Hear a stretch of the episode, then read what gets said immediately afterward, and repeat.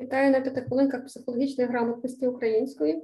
Щиро дякую за таку велику, просто величезну підтримку каналу, завдяки чому рейтинг його значно зріс. Ну а тим, хто щойно долучився, скажу, що мене звати Мар'яна Франко, я психолог та психотерапевт психологічної студії Сенс. І сьогодні говоримо з вами про е, психологію пропаганди, а саме про психологію російської чорної пропаганди.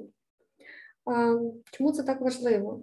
Практично щотижня я чую запитання, щось на кшталт того, як можна в це вірити, або ж як можна взагалі таке говорити. Зазвичай йдеться про таких е, спікерів та Російської Федерації, як Скабєєв, або Лавров, або Путін навіть сам.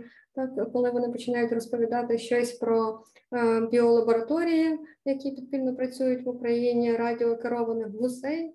Е, хлопчиків розп'ятих в трусиках, або ж те, що ми самі себе вбиваємо. Насправді, як ви бачите, можна і це працює. Тож давайте розбиратися, як. Ну, е, почнемо з того, що означає саме поняття пропаганда. Це дуже важливо, адже коли ми розбираємося в процесах, що саме відбувається, нам легше з цим або взаємодіяти, або ж навпаки зупиняти. І е, якщо ми подивимося до тлумачного словника, то пропаганда означає ніщо інше, як поширення. А власне, хто поширює, що поширює, для чого поширює, це якраз тема наших п'яти хвилинок. І пропоную подивитися, власне, як спрацьовує пропаганда е, чорна, російська і які улюблені методи використовує Російська Федерація для того, щоб робити свою чорну справу як це спрацьовує на рівні нейро, на рівні психічних процесів, і, звісно, яким чином ми можемо протидіяти цьому.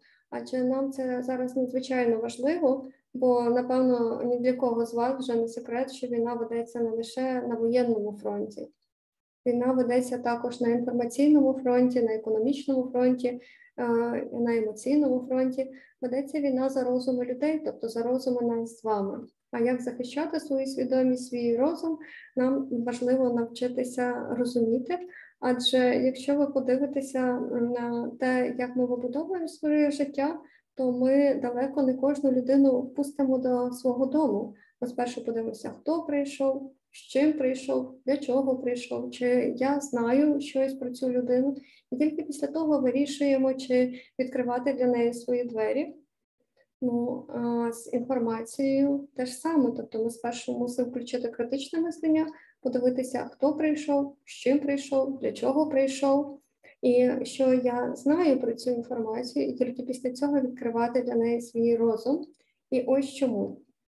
Річ в тім, що Росія використовує так звані методи чорної пропаганди, які насправді вивчені і досліджуються в світі, і вони справді працюють такі як метод там тухлої риби, чи метод такої абсолютної очевидності, коли підтасовуються дані і кажуть, що всі люди е, так думають, всі люди в Росії підтримують політику Путіна. Всі е, люди вважають, що в Росії, в Україні ведеться громадянська війна, і таким чином е, насправді все більше і більше людей, які не володіють критичним мисленням, Росія перетягує на свою сторону не тільки в Росії, але й у світі. І також Росія використовує свій улюблений метод, так, оскільки вона страждає на комплекс большевизму, то вона, напевно, тому і використовує метод такої великої брехні. І, власне, це викликає такий когнітивний дисонанс людей, як можна таке говорити, як можна в це вірити. Бо це по суті є метод великої брехні, коли тобі говорять абсолютну брехню, що насправді там, наприклад, Лавров може говорити ну, в інтерв'ю іноземним журналістам, що ні, Росія не воює з Україною. Це в Україні ведеться громадянська війна, і ми прийшли захищати своїх. Це повна брехня.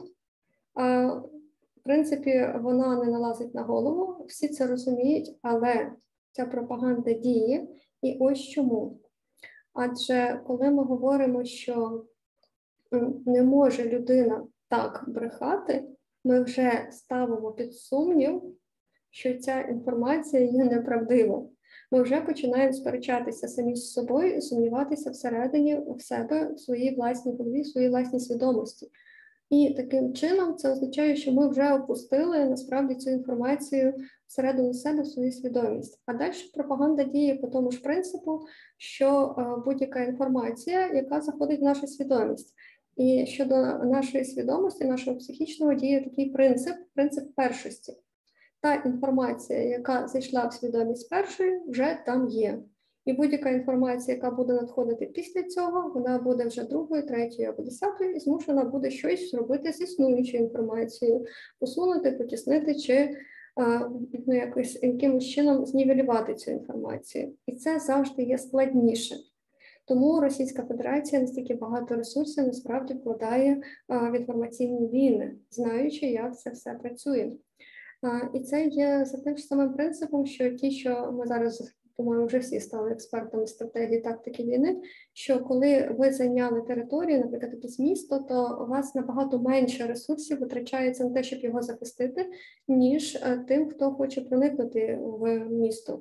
І тому такі запеклі війни зараз ведуться за кожне місто, тому що потім, контратакуючи відбити це місто, коли вже, е, наприклад, е, росіяни, російські війська там дислокувалися і окупалися, буде набагато важче. І так само, якщо вже якась інформація зайшла, вибити її буде набагато важче. На це буде витрачатися час і енергія на ці суперечки, на ці вияснення, на ці докази. Е, для того щоб пояснити людині, що ні, ні, це неправда. Насправді Російська Федерація напала на Україну, а не а, е, а, е, Україна сама з собою воює. І власне це використовує Російська Федерація, застосовуючи метод великої брехні. Плюс тут діють механізми психічного, такі як е, особливості нашого мозку, який реагує на будь-яку інформацію, яка гучна яскрава, яка контроверсійна, незвична. Друге це на страшну інформацію і сексуалізовану інформацію. Це такі дуже базові драйви, які включають наш мозок в опрацювання інформації. Він не може не звернути на це увагу і е, відмежуватися. І таким чином робляться вкиди про хлопчиків в розп'ятих в трусиках, тому що там є і е, така незвична яскрава картинка, і це страшно, якщо собі уявити. І є сексуалізований образ, адже коли ми говоримо про хлопчика в трусиках, зразу автоматично уявляється оголене тіло, і таким чином цей наратив засідає в голови людей, які не володіють критичним мисленням, не перевіряють інформацію, і вони вже починають транслювати цю інформацію далі яким чином ми можемо вберегти свою свідомість і свій мозок е, від е, такої пропаганди? Насправді всього два запитання. Перше запитання, кому це вигідно, і друге питання, чого хочуть досягнути. І це ви побачите, що насправді ці запитання можуть бути дуже допомічні для того, щоб відсікати пропаганду як на рівні там воєнно-політичному, наприклад, коли говорять інформацію іноземним, наприклад, журналістам про те, що в Україні е, є біолабораторії, так які е, розробляють якусь страшну біологічну зброю. Перше, кому це вигідно, ну точно не українській стороні, а значить Російській Федерації, і е, заради чого ця інформація подається. І це напевно прекрасно знають наші дипломати заради того, щоб зробити образ України терористом.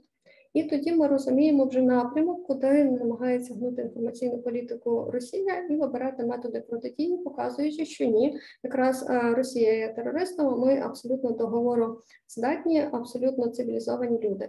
І Ті ж самі запитання насправді можуть вам допомогти і на рівні вашому побутовому, як це не дивно, адже пропаганда інколи ведеться в наших магазинах. І коли вам намагається продати черговий вам непотрібний сервіс, е, чайник чи тостер, ще одну чергову гарну кофточку, то перше запитання має бути, кому це вигідно. Це ви шукали собі кофточку, і вона вам потрібна?